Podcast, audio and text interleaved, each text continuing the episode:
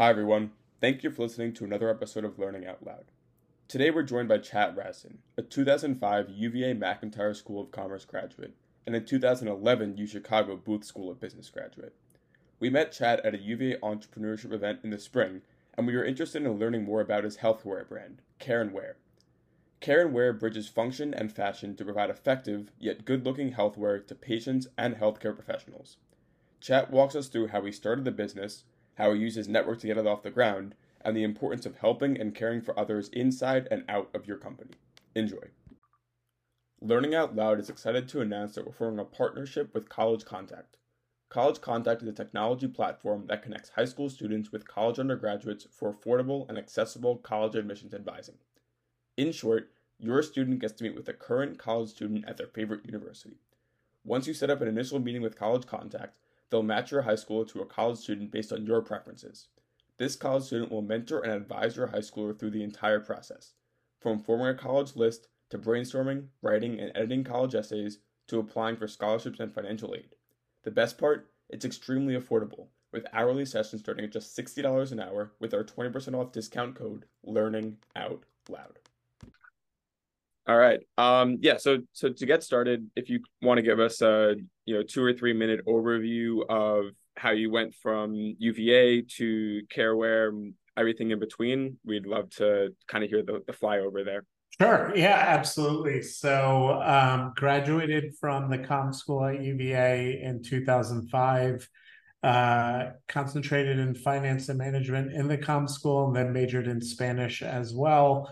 Um, became a strategy consultant right after undergrad. Um, kind of liked the idea of going into different companies and helping them solve different problems, uh, kind of alternating careers or uh, industries and roles every two to three months. So did strategy consulting for four years.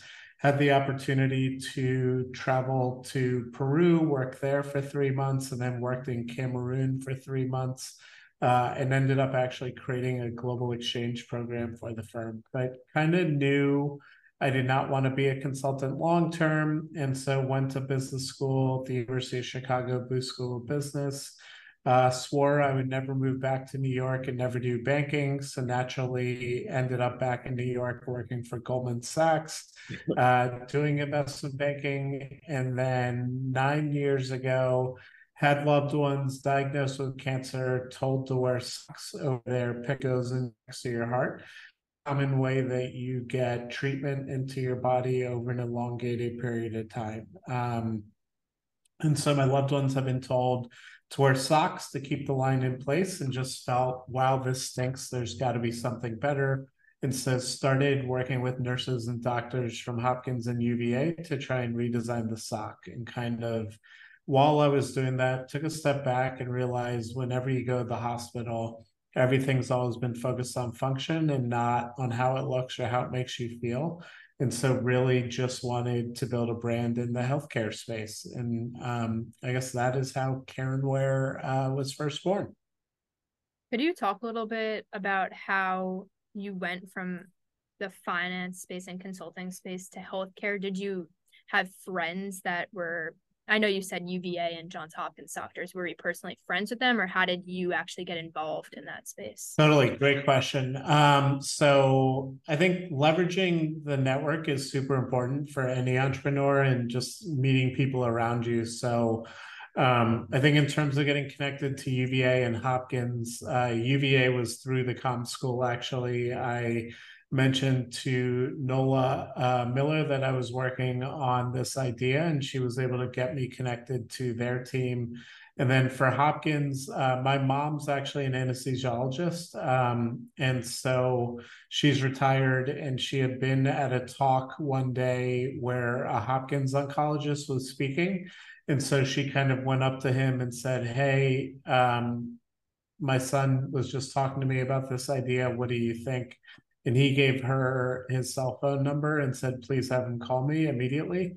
Um, and so when I ended up getting in touch with him, uh, he was very pro starting the company and doing something about it. And he was like, hey, my PICC team would love to help you come up with a solution. Uh, I later learned he's actually an entrepreneur himself, besides being a cancer doctor. Um, and so he had a little bit of a desire, I guess, to help promote and push others to start a company. He's now actually an investor in us.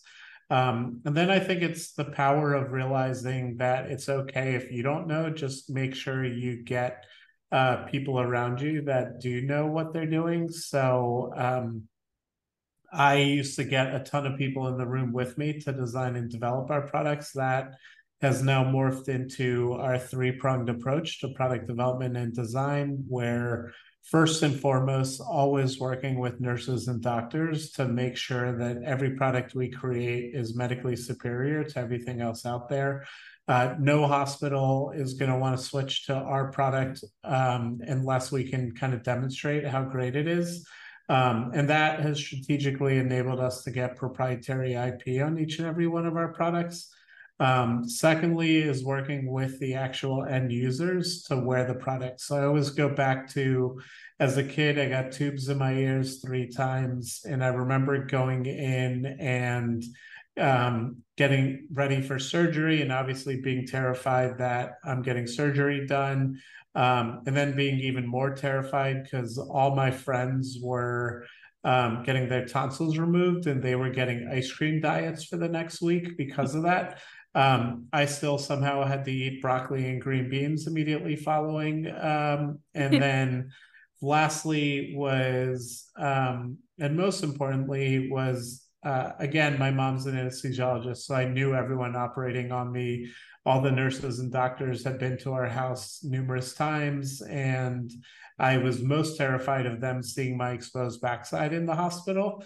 Um, and they were like look we see this all the time. And i'm like yeah but you're over our house. This is weird. And so including the seven year old version of me in the design and development has always been really really important. Um, and then finally is bringing in a fashion and design approach, so incorporating the latest trends, technologies, and designs.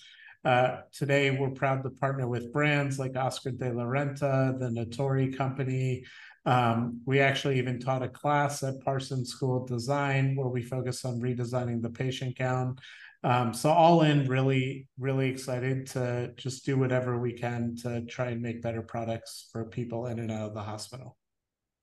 Awesome. Could you talk a little bit more about how you use networking in each of those three prongs? Because I know that we've talked about that you have a relationship with MLB, and I'm yeah. sure there are other areas that you need to talk to for the fashion piece or for the function piece. So, how do you get in contact with those people, and how do they become a part of the process for you?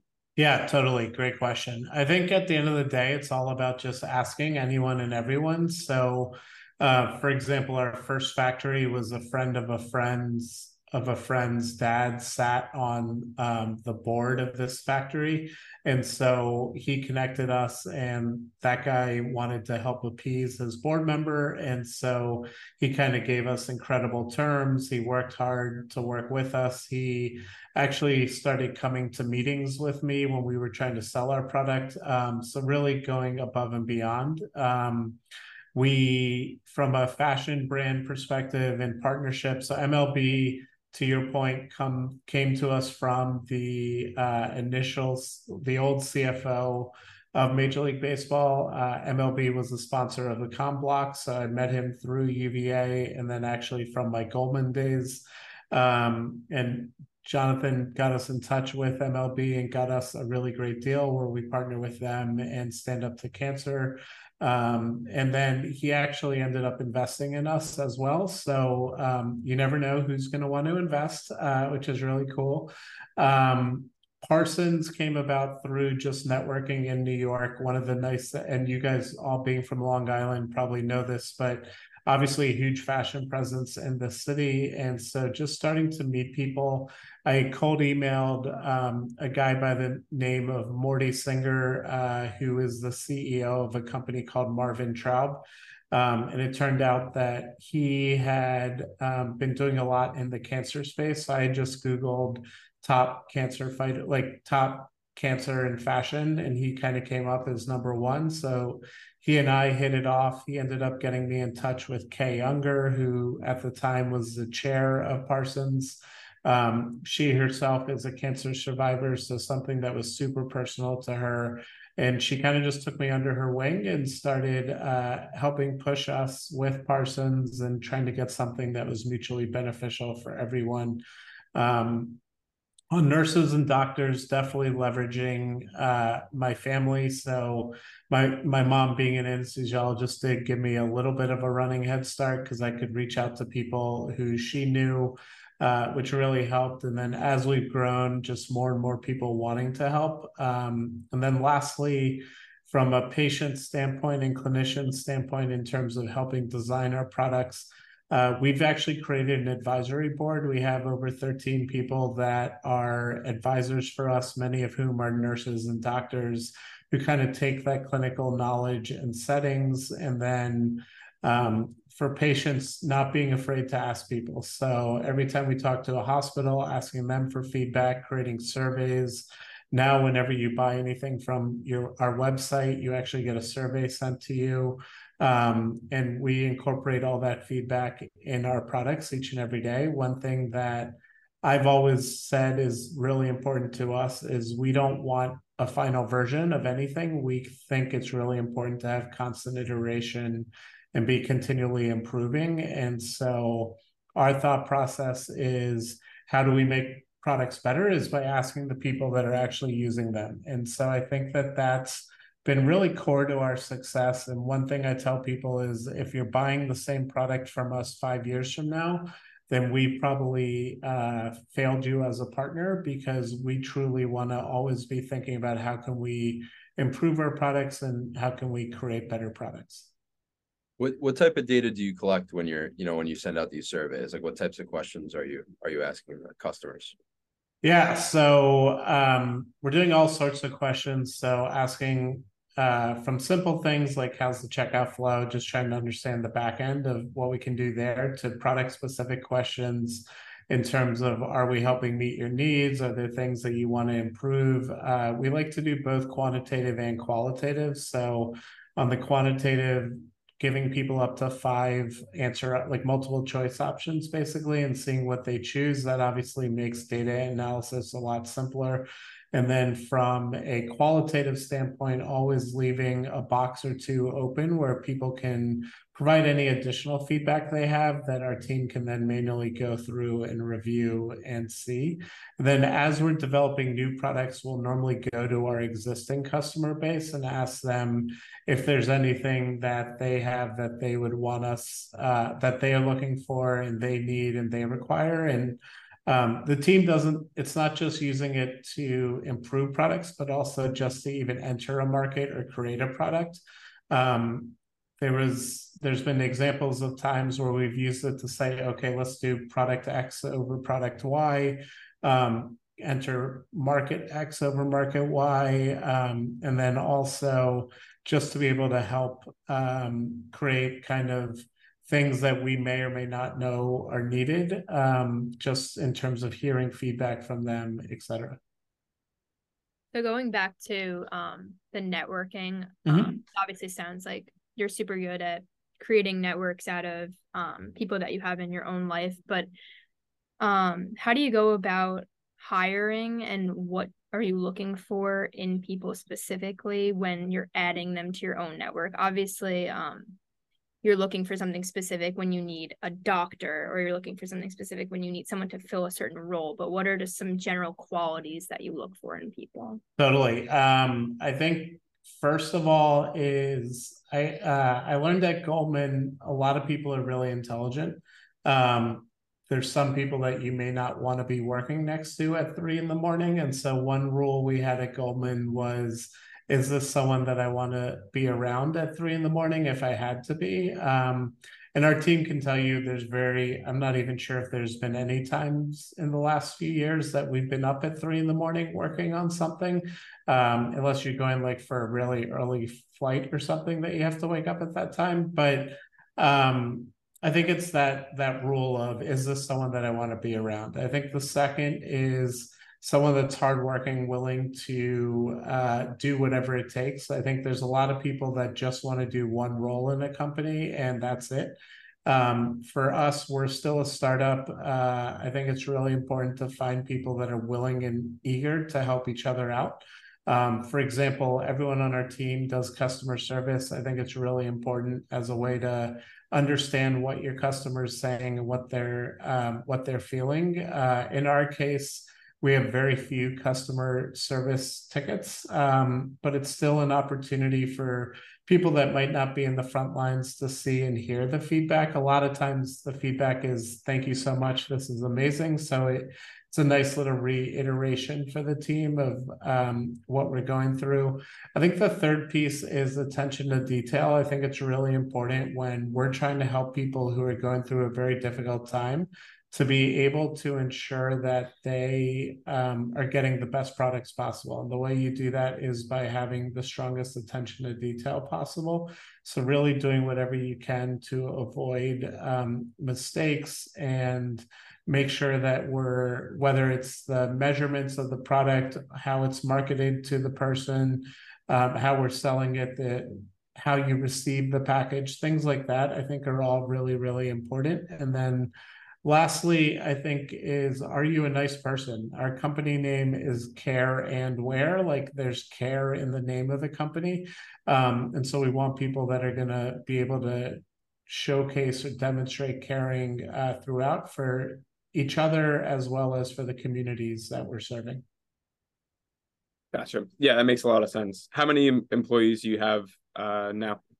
Yeah, so right now we're a team of eight, uh, and we hope to get to 15 pretty quickly. So, um, if anyone listening to this is uh, has experience in sales, B2B marketing, uh, product development or finance, uh, we are actively hiring uh, and we'd love to get great people to join us. Awesome. Awesome. Yeah. Yeah. We've, we've talked about that just globally as part of the, the podcast vision about connecting guests to each other or guests to listeners. If there's any way that there could be, you know, mutually beneficial relationships. So yeah, yeah so thanks for saying that. that. Yeah. yeah. Love it. Um, I guess another question I have is mm-hmm. that you've been involved in some other startups. How would you say that um, having one now that has more of a social impact has been different from you um, compared to the others? It could be from like a strategy standpoint, but also just how much you enjoy it, stuff like that. Yeah, totally. Um, so in between Goldman and starting Care & Wear, I was at another startup. Um, and it was in the parking industry. I live in New York. I do not own a car, um, and so parking really can only be so meaningful to me. I think uh, what I realized is like at UVA, I was super involved in Madison House, for example, uh, honor. Um, I was an RA. Uh, and like things like that, where caring for others was super important and a big element of it. And I think when I started to think of things that I could do and help people, it's funny because Care & Wear was actually never a real company idea for me. It was just a no brainer of I have friends and family fighting cancer, and this is an opportunity to help them. And it kind of just took off on its own. And um, I think that's what's made it super enjoyable. But it's having a social impact is super important to us because we're trying to help people in the community and we felt it was kind of impossible to do that unless we were giving back so um, whether that's financially uh, for us as a company at least 10% of our profits go back to nonprofits, uh, whether it's time. Uh, we really think it's important to be volunteering in and out of the community, whether it's recognizing the community. I mean, we've often talked about uh, during COVID, one of the benefits was being able to recognize nurses and doctors every day at 7 p.m. Um, we would, uh, at least in New York, stand outside our windows and clap our hands. Um, and it's cheesy, but it's really important. And so we as a company every quarter uh, have what we call our Care & Wear Street Team, where the entire company goes on the streets of New York and says thank you to nurses and doctors and staff, um, gives them discount codes. Uh, in May during Nurses Week, we actually were giving out free coffee to everyone in partnership with uh, one of our friends at Wandering Bear. Um, and so I think it, it's really getting involved in giving back. And I think that transparently makes it easier to recruit as well because I think the four of us are not the only people that want to give back and be involved. Uh, that's a pretty common characteristic of great people. And so it allows us to recruit really awesome people uh, to come join us. Yeah, that's great to be able to curate that that kind of culture and have it, you know, permeate outside the company as well. So something that caught my attention when you were talking before about care and Wear being not a business idea, but just being an idea to help your your friends and family. How did you think about it going from being like a, a one-off project to being a larger element and how did you decide about whether it would be a nonprofit or a company and then leaving your job to start this what was that decision making process totally like? yeah um so got a nice little head start uh, from Katie Couric. Uh, at the time, she was at ABC and through the UVA network. Um, she actually put us on her show before we even had a product. So um, she kind of gave me a head start where I was on the show and I'm like, huh, someone's got to do this, whether it's me or hiring someone uh, to do it instead was uh, super important. I think the second was one thing I noticed as I was calling nurses for their feedback was just every single person wanted um, every single person wanted to help, and that was really rare. In uh, both at Goldman and then at the startup I had been at, normally you would get hung up on or people not wanting to talk to you. This was weird when people were calling me back repeatedly. Um, and so that kind of told me something was there. And then as I started talking to my mentors a bunch of them said worst case scenario you try and help people for a year or two is that really that bad of a thing and i was like no that's like worst case it's something super fulfilling that i try and fail um, and so that was nine years ago uh, we're now nine years in uh, have been able to help millions of people around the world and uh, still a long way to go uh, there's 8 plus billion people uh, that go in and out of hospitals every day. Um, and we will never stop until we can help all of them with everything that you're going through. I don't think that there's one way to go about entrepreneurship or really anything in general. Um, I don't really think like in polars like that, but um, we were talking to Sophie Smith um a few weeks ago. She was at the Galant Challenge. She was college contact. I don't know if you remember. Yeah um, she was saying something very similar to the point that Chapin brought up about how her business came about by mistake. Like she wasn't, she always kind of wanted to be in entrepreneurship. Yeah. That business itself was a complete mistake and she never could have imagined that this was the business that she started. And we've kind of been talking a lot about that because we are all interested in starting a business. Do you think that it's a better way i guess to go about it to not necessarily like think like oh my god i need to start something. What is it? And instead just kind of let the idea come to you? Do you think that that's a better way to go about it? And if so like do you think that there's a certain lens almost that you should be viewing the world that the ideas are going to come to you if that makes sense i don't, I don't know if that makes sense. yeah sense. good question um it's funny because similar to sophie i did not plan on starting this but um, like in business school, I tried to start an app where we literally eight guys sat around in a room every day for like I think three months before we came up with an idea. Um, that idea ended up not working out, but I'm not sure that it was because of the idea or the passion that we had for it. Um, I think every person's different. I mean, there's been a lot of people that have said, I want to start a company and come up and made companies that have grown to be rather large or made a lot of money. And so they would argue that they've been very successful in what they wanted to do. And then there's other people that do a company because of um, the goal or the purpose and the mission and uh, vision of the company. And I would say I'm more of a mission and vision guy. Um, I never planned on being a billionaire, for example. Like, don't get me wrong, huge Orioles and Ravens fan. If one day I can own either one of those teams, would be thrilled.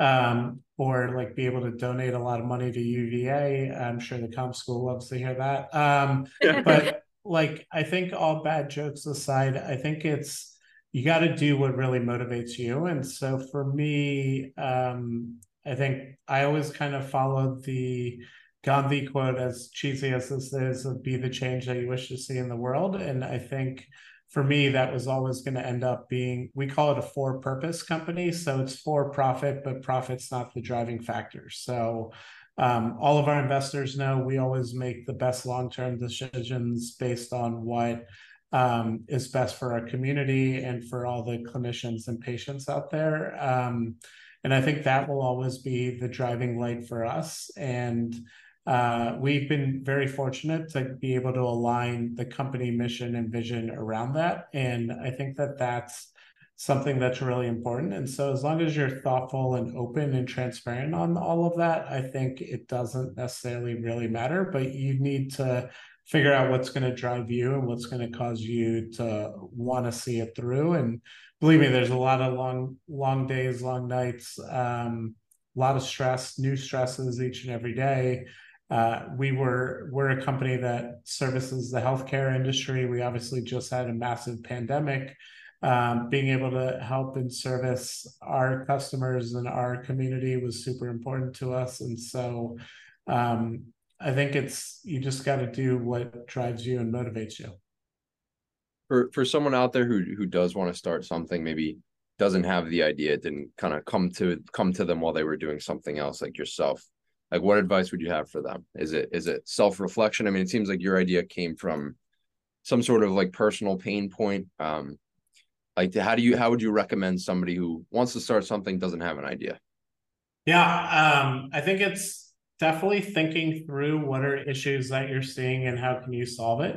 Um, in the back of your head, you also want to think through is this something that is going to be sustainable long term? And I'm trying to quickly think of an idea. Um, and clearly, I'm not good at this, but uh, one example would be say you decide you want French fries that are between McDonald's and Burger King. So you want to create like the next fast food restaurant that services that like is that a pain point for just you or is that a pain point for a lot of people out there trying to think through what the implications going to be i think is important um, i think as you start to think through investors is it an investable business is it like a vc private equity business or is it more other types of investors I think a lot of people get caught up in the I need to have the coolest names on our cap table uh, supporting us, investing in us.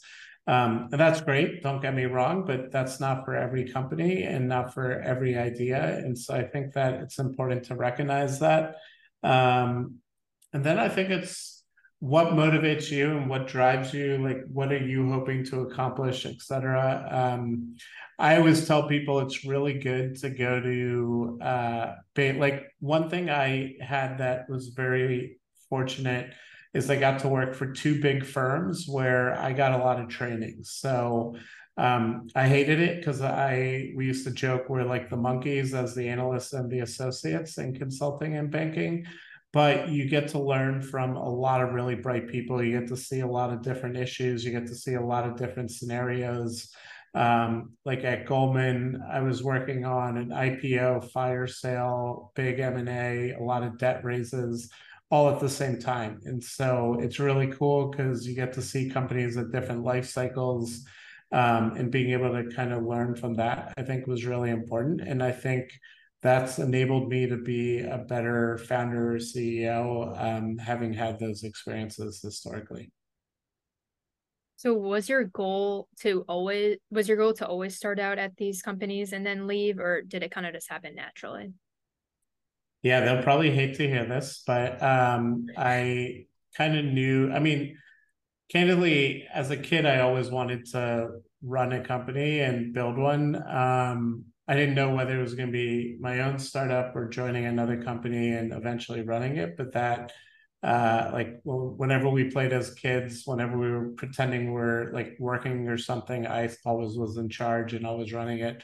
Um maybe it's like the older sibling in me um but that was uh really really important for us. Um i think for me though it was all about again going back to uh, just trying to make a difference and using that as my guiding light was kind of um, my biggest um, my biggest driver.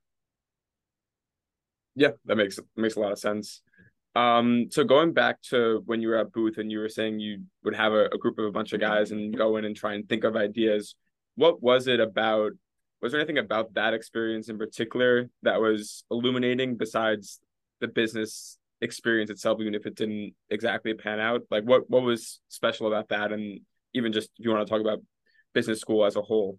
Totally. Um, I mean, business school is an amazing, amazing experience. We could probably talk for about five billion hours on that alone. Um, but like as it relates to startups, I think it taught me a lot of lessons. Um, first of all, we ended up being four guys starting the company. All four of us had very similar backgrounds. And mm-hmm. um, so, like, we created a mobile app, and no one on our team knew how to code. Um, I realized it was really important that you have the core skill of what your company claims to do in house, and that was always going to be impossible. Like none of the four of us knew how to code. Um, the second was making sure that you find people that have the same motivations and desires. Um, we had some people that were all in, some people that were not. Uh, and I think that that was really important. Third, uh, we all had equal ownership, and we idiotically decided that we needed unanimous consent on everything. Um, and so there were times when one guy would just disagree just to be a pain uh, and disagree, and that would cause a lot of wasted time. And so when I decided to go move forward with Care+Wear, I kind of came up with the, and I hate, uh, our team will tell you I hate making decisions, but at the end of the day, um, we need to make decisions. And sometimes I just need to make it and we go with that and move on. And so having that ultimate decision making authority was really, really important. Um, and it has worked out in cases, it hasn't worked out in cases. I mean, that's debatable, but more importantly, we're not spending too much time over analyzing or overthinking any one specific thing. Um, and then I think it was really important to just go through, um, like, similarly with strategy and roles, like understanding that it's really important to find people that are really good at what they do and what their role is. So, like, I need a marketing expert that understands marketing. I need a product expert that understands product. I need a sales expert that understands sales and operations expert, blah, blah, blah. Um, and I think that that's been really, really important uh, as well. Um, in business school, we actually had a class that every class session was a new quarter in the company, and the professor would basically create a new problem for you. And so that gave us a really, it allowed me to start to think higher level and more strategically as you're in the weeds and going through things. And I think that that's really important to plan and prepare for. So I would say like it was the best class. I view it as like a class that I took basically of trying to build a startup over a year and a half while in business school of uh, just learning things that don't work, learning things that work, etc. Um, yeah. Yeah, I love that. Were, and were the four of you friends before you started the business? Yeah, I mean, we none of us had known each other before we got to business school, but uh, two of the four of us lived together uh, during the two years of business school, and then the other two were we were all in the same little area, I guess, in Chicago, and became friends and uh, still still in touch with all of them, etc. Gotcha. You said that the four of you came from similar backgrounds. Do you think that that all that that that at all played um into why it didn't work out? Yeah, I think it's um it was not great that all four of us had the same backgrounds. Okay. Uh, I think looking back on it, it really eliminated diversity in opinion and thought. Um, and I know earlier I was lamenting about like unanimous decision making, but it would also I think the reason we even thought that made sense was because we all came from a similar background where oftentimes we were saying the same things. Um, and I think looking back on it, it would have been smart to have people from a variety of backgrounds and experiences. Yeah, gotcha. that makes sense. Yeah. So, so you were talking about how whatever your core competency has to be in house, right? So going into Care+Wear, had you had any experience with designing these sorts of uh, garments, or how did you go about getting that core competency in house as quickly as possible? Yeah, I did not. Um, so it's funny that I said that and then I immediately did not follow that. Um, but what I did instead is brought people in around me. So that was where I created that advisory board. I had friends that understood that world. Um, like for example, in marketing, had a friend who uh, was really like a big brand consultant for one of the big agencies um, help us as we started to build out our brand uh, from a production standpoint had people that had worked in fashion before get involved pretty early on and help me design and develop things. Um, and look, we still made plenty of mistakes. It took us a year to develop our first product.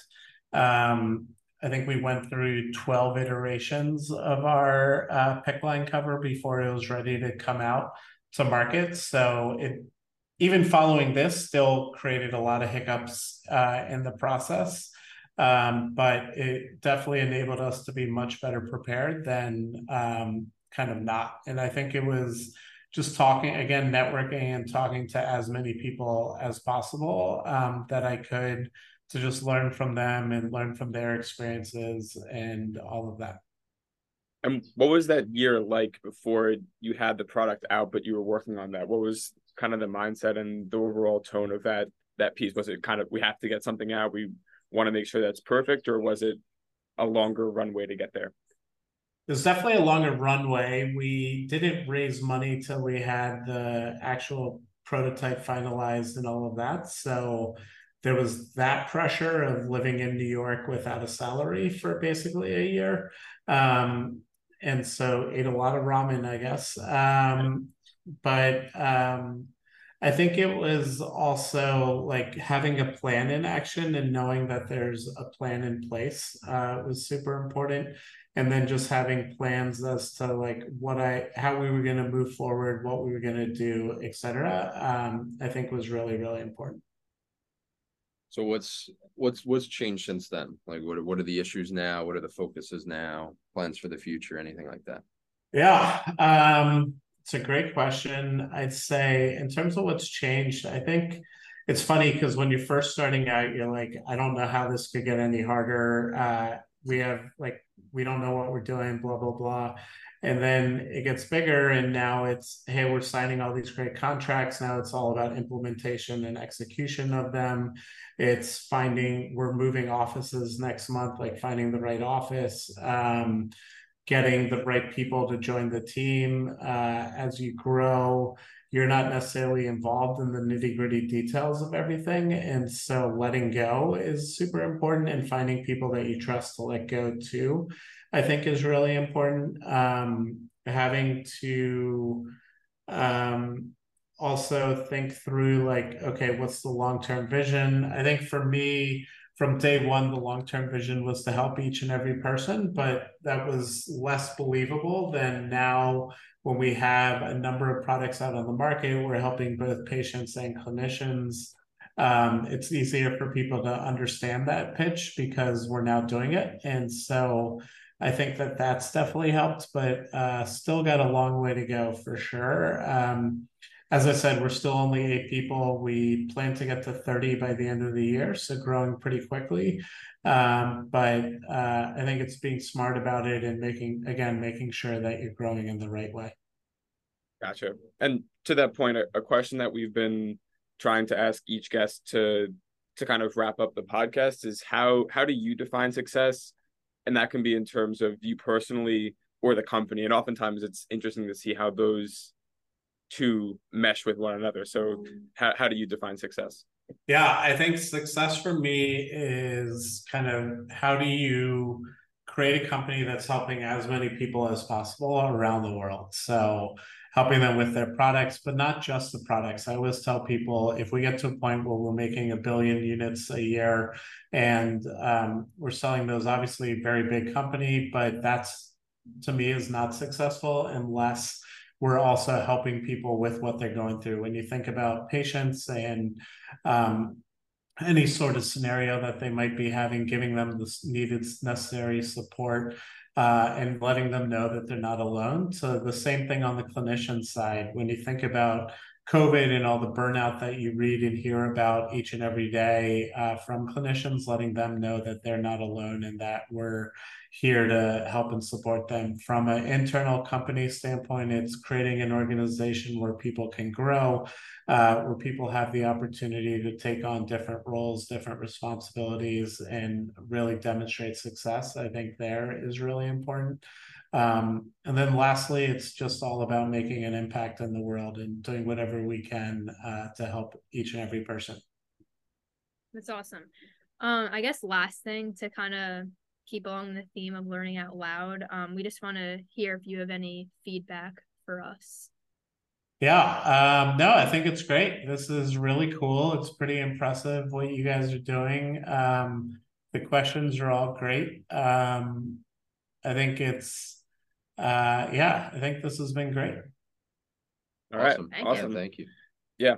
Okay. Um. Yeah. Was there anything else that that you wanted to add or have people know about? We're you know we're happy to put in anything about care and wear. People will definitely put a link. People can check it out. Hopefully, none of the listeners need it, but if they do, then we can. Yeah, it's a weird it's a weird company where you wish that no one needed your products, right? Um, I would say the only thing else I would say is um, for anyone that whether they need a product, have ideas for us, or want to join our team, definitely go to uh, www.careandwear.com and then follow us on social media. Uh, we're at Care and Wear on literally all social channels, uh, including, I guess, Threads, which obviously just launched yesterday.